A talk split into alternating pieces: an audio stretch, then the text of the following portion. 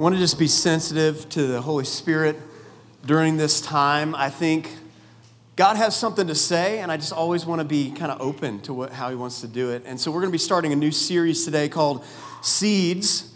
And if you go to Genesis chapter 8, verse 22, if you have a Bible, it says, While earth remains, while the earth remains, seed time and harvest, cold and heat, summer and winter, day and night shall not cease. What it's saying here is that there are some things that started at creation that will continue until we have the new creation.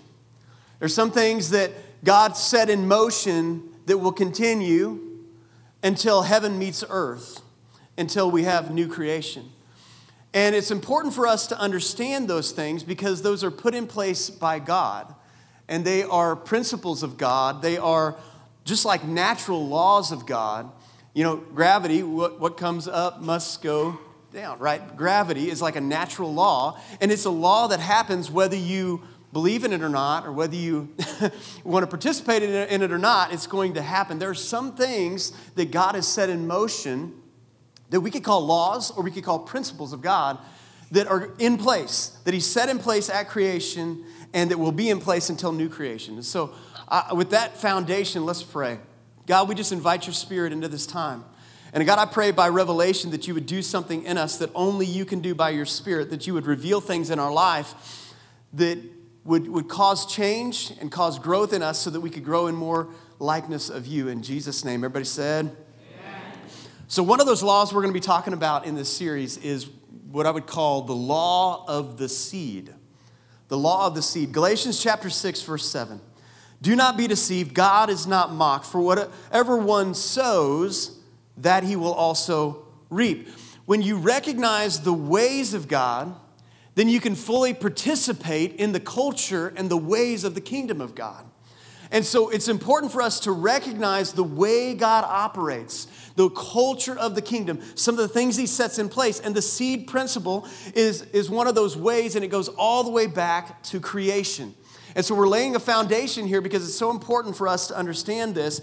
If you go back to creation, have you ever wondered like which came first, the chicken or the egg? Anybody ever wondered that question? Yeah.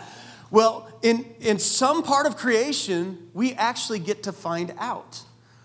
Because I, don't, I have these moments in my life where I wonder if everybody else already knows this, but I'm just like now figuring it out. And this was one of those a couple years ago that I'm like, Maybe everybody else knew this and I'm just now figuring it out. But if we go back to creation, we can actually see something very, very interesting, and it's embedded into the way God works, into the laws of God, and into this principle that we're talking about. Pay very close attention. Genesis chapter 2, verse 5. When no bush of the field was yet in the land, and no small plant of the field had yet sprung up. See, I always thought when God created everything, He would just like create you know, land and sea and put a cow over here and put, you know, whatever. And it, but evidently, when it comes to these plants, that's not what God did. God didn't just make plants and put them in places. Did you see that? Let me read it again. When no bush was in the field yet, and no small plant of the field had yet sprung up. For the Lord God had not caused it to rain on the land, and there was no man to work the ground. Which came first, the plant or the seed? Isn't this amazing that when God created plants, He didn't create them in their fullest form? He created plants in their seed form. And later on in the scripture, it says that God planted a garden. And so, this is the way that God works. When God created plants, He created, He didn't create the full plant, He created the seed for the plant, according to this scripture. Because the seed principle is so important to God. How many of you guys think that if God does this in creation, He's probably going to do this in our life too? He's probably going to start with something that looks like a seed. And so many of us, we, we despise small things. We despise little incremental things that we think are insignificant because we're looking for the whole plant instead of paying attention to the seed. But evidently, God works with the seed, so do not despise the small things. Don't discount the power of a seed. You know that every single one of us are planting seeds in some way? There are people planting seeds in your life right now. Don't discount the power of a seed. And so we're going to talk about the power of the seed all throughout this series because it's one of the laws of God. And if you learn how to cooperate with the laws and the principles of God, then you will, you will plug into the divine flow of God and work in His way in your life and the way that He wants to work in your life. But how many of you guys know that Satan is opportunistic? And he will also leverage anything that he can. And he's no stranger to the idea of a seed. And he will also take advantage of trying to plant seeds in our life. If you go over to Matthew chapter 13, verse 24, it's one of the parables or the stories of Jesus, and it's the parable of the wheat and the tares. And that's the title of today's message is the wheat and the tares. It says, He put another parable before them, saying, The kingdom of heaven may be compared to a man who sowed good seed in his field. And so there's a man who's sowing seed in his field, but while his men were sleeping, the enemy came. He had an enemy who came in and sowed in weeds among the wheat, and then he went away. And, and it goes on and it says, And so when the plants came up and bore grain, then the weeds also appeared. See, Jesus later on explains this parable, and I understand it's a wider principle to the parable, but I want you to get this principle within it, which says that even though God is planting seeds in our life. How many of you guys know the enemy will also try to plant seeds in our life? And I didn't really want to start off this series this way, but I felt the nudge of God continually nudging me to, to uh, go this direction because I think if we can recognize the enemy's seeds, it will help us be able to see more clearly God's seeds in our life. Because so many times in our life, we're so caught up and we don't realize the seeds that the enemy is sowing, and we cannot see the seeds that God is sowing. And so I want us to be aware of some of those seeds throughout the series and in today's message. And let me just share one that happened years ago in 2017. It was the end of 2017. And if you, you know my story, I, I've been called to ministry even from a young age, called to speak and preach and all that type of stuff. I got to the end of 2017. I was over at Pastor Aaron and Sarah's house, and my family was, and I sat down with them, and I was just kind of in a weird spot. And I, I sat down with them, and I just kind of, it was almost like a confession. I was just like, I don't even feel like preaching anymore. And for you, that might not be a big deal because maybe you've never felt like preaching. But for me, it was like, I, ever since I was called, I had always felt this draw and this desire to, to preach the Word of God. It was tied in with my assignment. And here I was in this moment where I just felt nothing. I just felt no desire. It was strange. It was odd.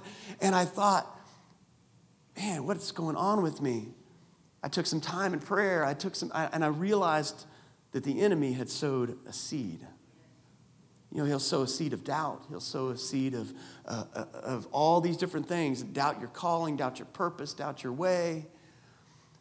But I had to discern that. And when I pulled that up, then all of a sudden I could step back into that purpose. And what I'm saying is, my heart for you today is, is that I want us to be careful because maybe right now you might be feeling off in a different way, and you might feel like, oh, I don't know if I'm called to this anymore. I don't know if I should be going this direction, or I don't know if this relationship is going to work out, or I don't know what's going on in this area of my life. I'm just suggesting, what if the enemy has come and sowed a seed there in your life? And so it's time to uproot those seeds. Because if we can uproot those seeds, then we can allow God to do a greater work in our life. And so, what are some of those things? And I just felt like to deal with three of them today that God put on my heart.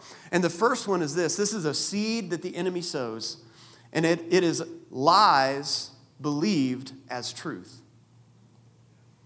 Lies believed as truth.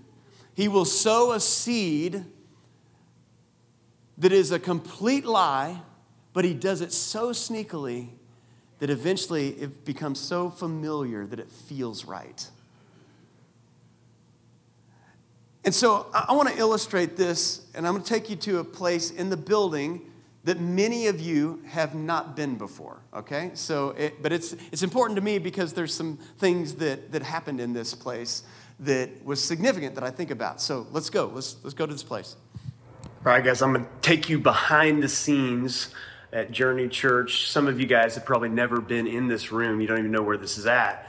But this room here, this you might recognize this background back here. This is where we do like our video announcements and stuff. Uh, over here, we've got our live stream stuff, so all that stuff goes out on the internet. A lot of other things happening in here. We've got a lot of transitions going on in the building, and uh, so it, some of you guys are like, I don't even know this room exists, but this used to be my office a long time ago, and it's where I'd meet with people, but we kept running out of space, and so we had to keep bumping things out of the way and moving people in different places.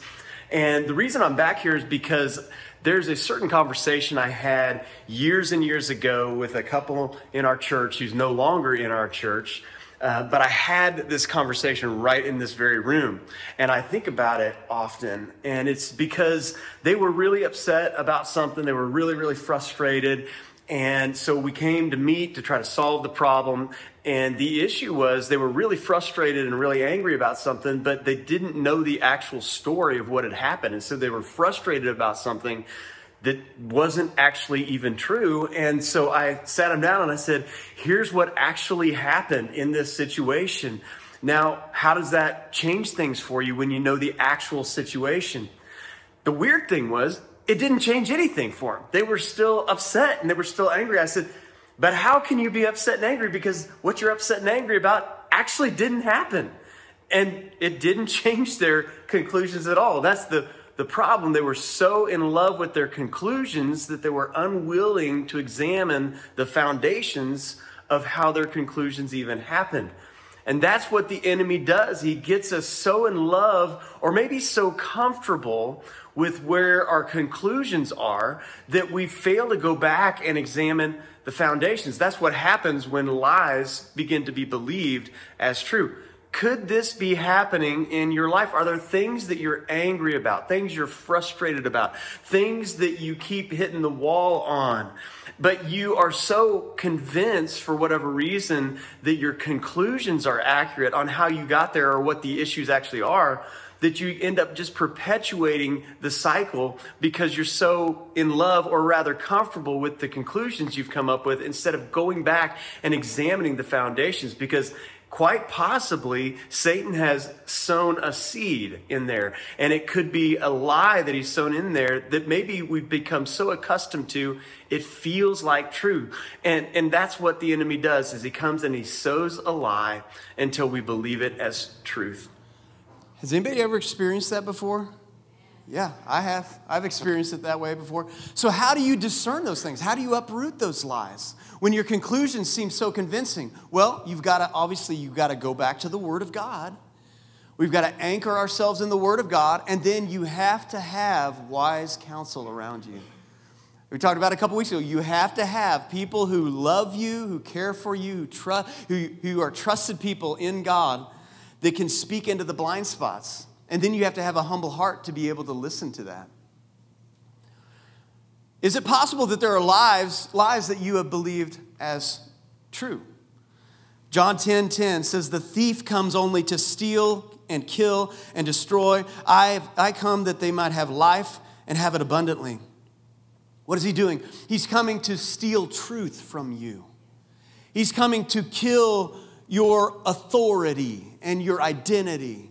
He's coming to rob you. He's coming to uh, he's coming to destroy your devotion to God. Why? Because he's the father of lies, he's the master of deception, and he's the questioner of identity, which leads us to the second seed that we want to deal with. The second seed is this it's convenience at the expense of your authority. Do you realize that you have authority in Jesus? Do you have autonomy apart from the situation around you, even? That you have freedom in Christ, freedom from sin, authority over the enemy? But what the enemy will do is he will sow a seed of convenience to get you comfortable and convenient in life so that you surrender some of your authority. You guys remember, some of you guys remember back around 9 11, when 9 11 happened, then the Patriot Act came out. Some of you guys are more familiar with this than I am, but the Patriot Act came out and it was expanding the government's surveillance opportunities in order to keep things like that from happening again, right? And I remember a lot of debate over the years of how far are we willing to go to give up our autonomy and to give up our freedoms and to give up our rights in order to stay safe. And people were all over the map on that. It reminds me of that wonderful year 2020. How many of you guys love that one, right? That, that was great. What was happening? Well, there were some people that were, were, you know, the whole debate was how much of our autonomy and freedom are we willing to give up for comfort and safety? And some people are way over here saying, not a bit, I'm not doing anything. And then other people over here, like, take it all, whatever it takes, right? And most people were in between, somewhere in between.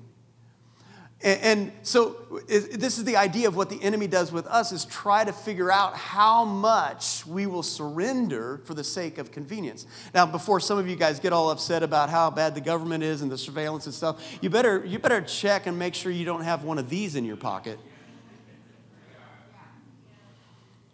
Because they've got your facial recognition. They're tracking every place you go. You're listening to your conversations. You've got an Alexa in your house. They're listening to everything, right? You've already surrendered. What I'm saying is this for even those of us who are so, no, I'm hanging on to my, my freedom. How many of you, the same people, have one of these that you know good and well has already, you've already surrendered all of it? Why? For the sake of convenience. And what I'm saying is, that if an iPhone can get you to surrender most of your freedoms that you say that you don't want to have the government in your business or anybody in your business, if all it takes is an iPhone, don't you think the devil's going to be looking for iPhones in your life to try to get you to surrender some of your convenience spiritually? And he will find the iPhone in your life. He'll find whatever it is. Boy, I'm preaching now. I'm getting in everybody's business. I, I realize. I should have stayed home or something, but. Thank you. Yeah, I knew we seated you guys right. That's awesome. but come on, isn't it true? Isn't it true how quickly we will surrender our autonomy for a convenience? Spiritually, in your life, I want you to pay attention. The enemy is sneaky. He will get you to surrender your autonomy, your freedom, your authority for whatever convenience he can find that you're willing to give it up for.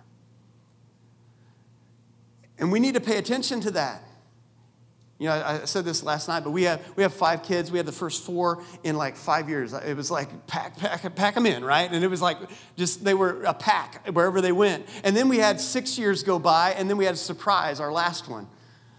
And my older four always give us a hard time because they're like the stuff that the youngest one gets to do that they never got to do. How many of you guys know what I'm saying? I'm like, guys, we were just tired now. We're tired of it, right? We're just go do what you want. We, what are we doing? We're giving up some of our authority because we're just tired. We just want to be comfortable, right? But how many times did it happen in our life, right? And so pay attention. It happens spiritually. 1 Peter chapter 5 verse 8 says, "Be sober-minded and watchful. Your adversary, the devil, prowls around like a roaring lion." He's not one, but he's prowling around as if he has that kind of authority. He's seeking someone to devour. He's seeking someone who will surrender their authority for the sake of some comfort or convenience. And he really only has the power that we give to him because why? He was disarmed and stripped at, on the cross, right? When Jesus won our victory on the cross. He, his authority was dismantled when Jesus rose from the grave. But he prowls around like a roaring lion. Leads us to 2 Corinthians chapter 2, verse 14 and 15. It says, But thanks be to God, who in Christ always leads us in triumphal procession. That's important because Paul, like Jesus, you know, Jesus would use parables and stories. Paul would use events and things of his day as illustrations, word pictures, to communicate a truth. And he talks about a triumphal procession, and through us spreads the fragrance of the knowledge of him everywhere. For we are the aroma of Christ to God among those who are being saved and among those who are perishing. To one, a fragrance from death to death, to another, from life to life, who is sufficient for these things. Have you ever wondered what something like that means, right? Well, he's talking about a triumphal procession. And in those days, if there was a great military conquest, then there would be, they'd have to get permission for this, but they could have a military parade, a victory parade throughout the city. And there were several requirements for this uh, actually being uh, allowed to happen. It had to, had to be a, a condition, would have to be that the victory was complete and decisive. There were no questions about who won. There have to be at least 5,000 that were slain in the battle. It would have to somehow extend the borders of the kingdom or the territory. And it would have to be somehow put an end to a war of some sort. And if it met all of these requirements, then they could have the parade and they could go through the town. And while they were going through the town, there would be all these fragrances and flowers and things that were thrown. And so Paul is tying in a picture here of what's going on with all of this aroma and the triumphal procession. He's painting a picture of what's going on. And what they would do is the commander would come in on a big chariot led by four horses, which was unusual to have four of them, but he was the victor, he was the commander. And he would come in and, and they would have this all this victory coming in, and behind them many times would be towed in tow the prisoners of war, at least the key ones that were surrendered or that had lost the battle. And this was called a triumph. This was called the triumph parade. And this is what they would do. And in this, Paul is painting a picture. He's saying this is what it's like in Christ. Jesus, get the picture, Jesus is in the chariot. Jesus is the victor. There's an aroma that's all around it. And the devil, the enemy, is being towed behind. Why? Because he is defeated. Now, here's my question Where do you see yourself in that picture? Do you see yourself in the chariot with Jesus or somehow being towed behind the enemy who's in charge? So many believers see themselves all the time as being a victim to the enemy, a victim to the enemy, instead of riding in the chariot with Jesus. Because I want you to understand that Jesus won the victory. But the enemy is doing what? He's being towed behind, but he's talking from behind all the time, isn't he? He's trying to get you convinced, even though you're in the chariot, that you have lost. And if he can get you to surrender your authority, then you essentially have lost. If he can get you to surrender your identity, you essentially have lost. And so let me give you a phrase before we go on that the Holy Spirit, I believe, gave me that might be a warning sign. That you might wonder if this is like you, if this is you. This is a warning sign.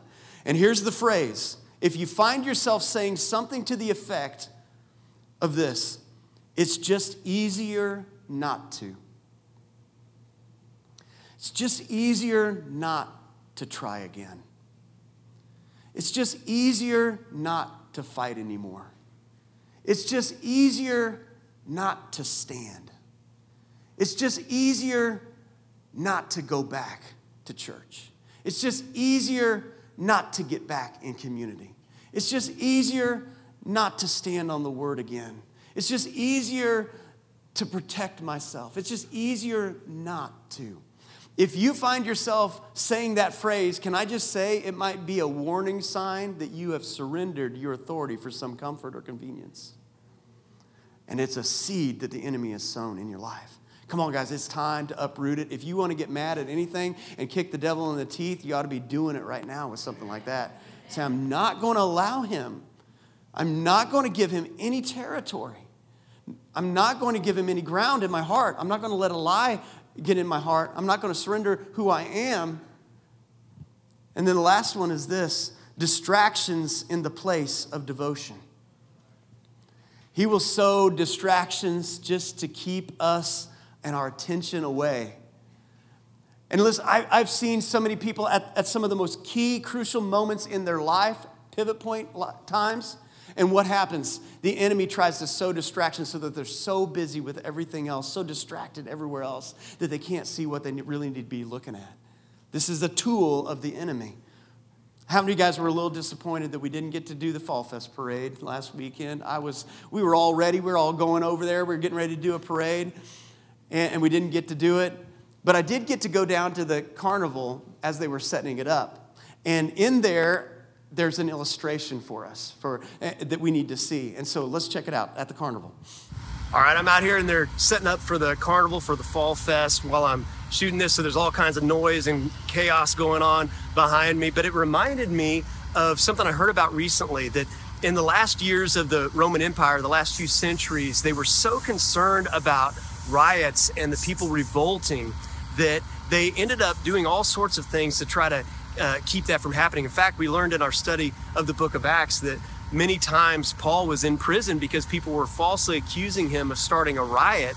And the government was so concerned about that, they did all sorts of things. And one of the things that uh, would cause people to get stirred up is when they felt like there was going to be a food shortage. And so the government ended up giving them free or highly sub- subsidized allotments of wheat each year to keep them happy, to keep them from revolting. And another thing they would provide for them was entertainment carnivals, think think uh, things like chariot races or even the gladiator games, uh, theaters, different things, and just to keep the people busy, keep the people happy, so that they wouldn't focus on what really was important uh, as far as the government was concerned. And so some people think our government does that now, but um, and that's why all of a sudden we hear about different like UFOs and aliens and different things like that. But I'm not getting into any of that. But uh, I do know that our enemy does that, he will definitely come while we're distracted and bring us um, what Juvenal, one of the writers of the day, called bread and circuses. Just things to keep us entertained, things to keep us happy. And he will do that while we're distracted and so distractions for us to get busy with. And so he will do that. We, we know in the, the wheat and the tares parable that he did that at night he did that under the cover of darkness. He did that while the people weren't aware, and he did that when they were distracted with something else. And so he will do that with us too. He'll come when we're weak. He'll come when we're exhausted. He'll come when uh, maybe we're going through a hard time, and he'll sow these different seeds. Or he'll try to just keep us busy and keep us entertained. He'll bring bread and circuses, and and we all have all those kinds of opportunities in our life.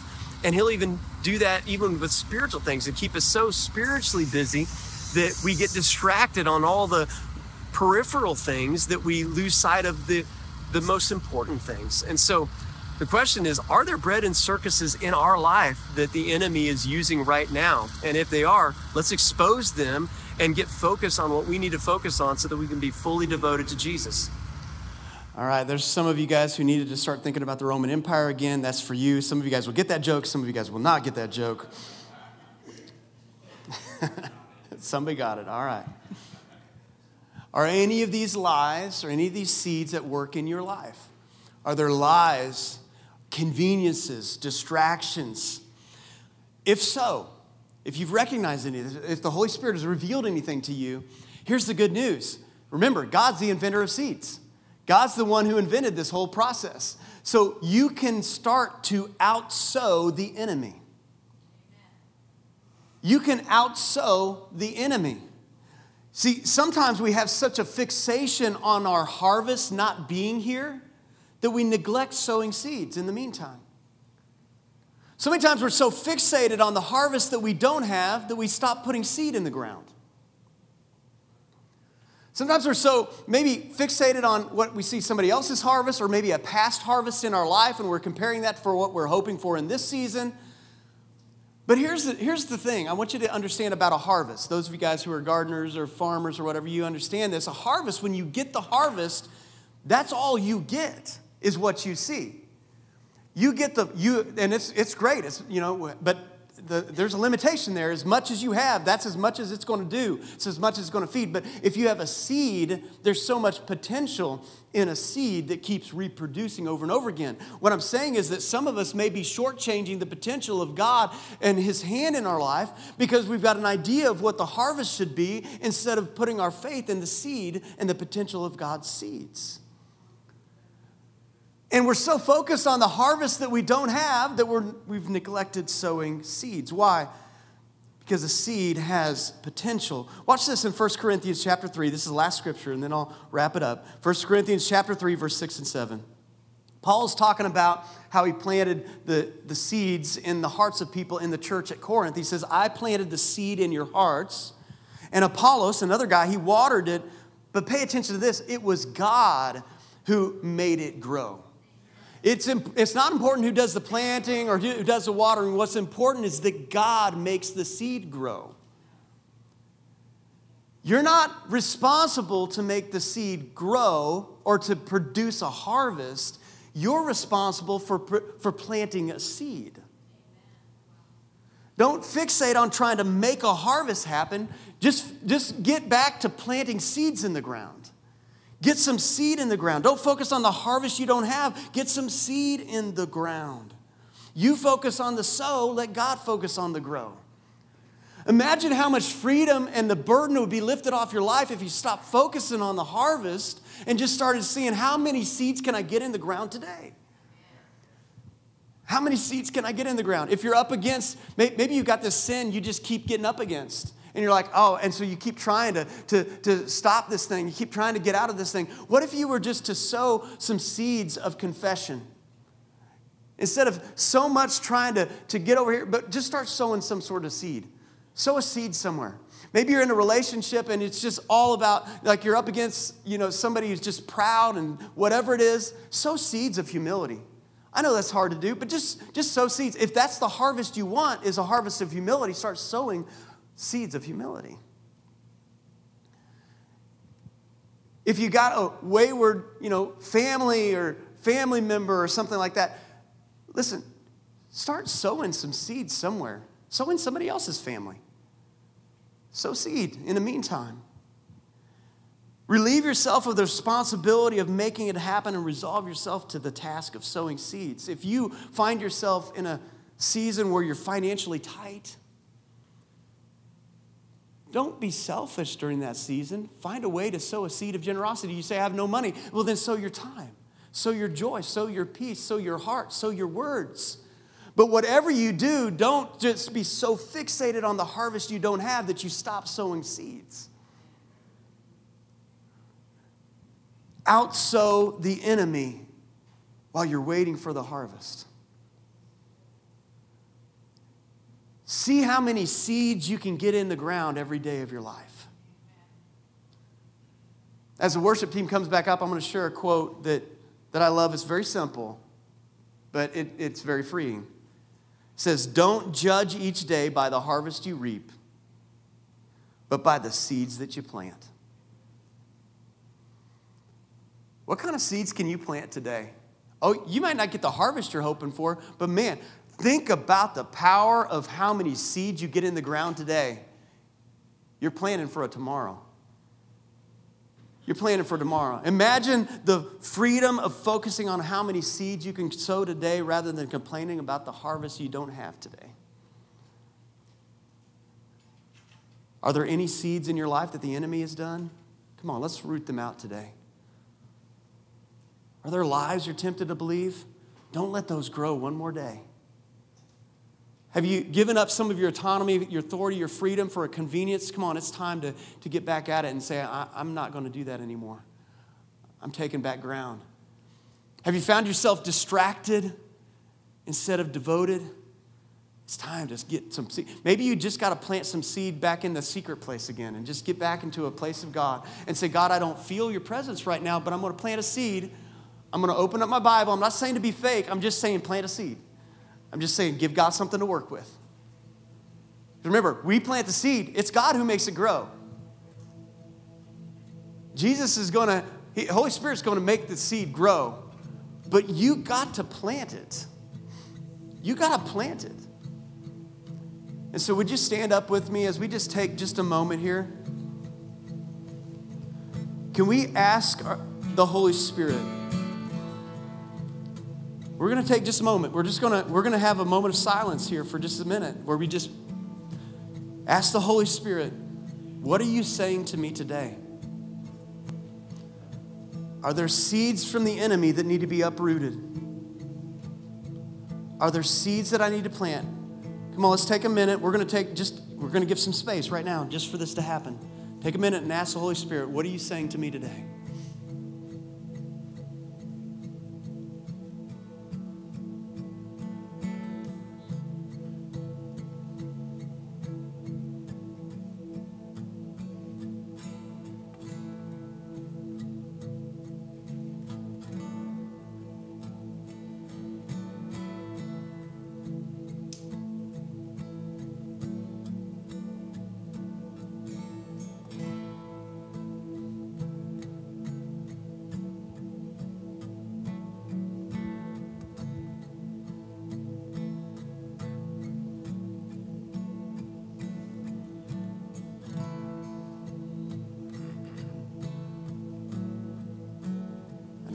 Silence can be uncomfortable for us, but we need to invite it a little bit more. Because many times it's in the silence that that's where we hear the whisper of God.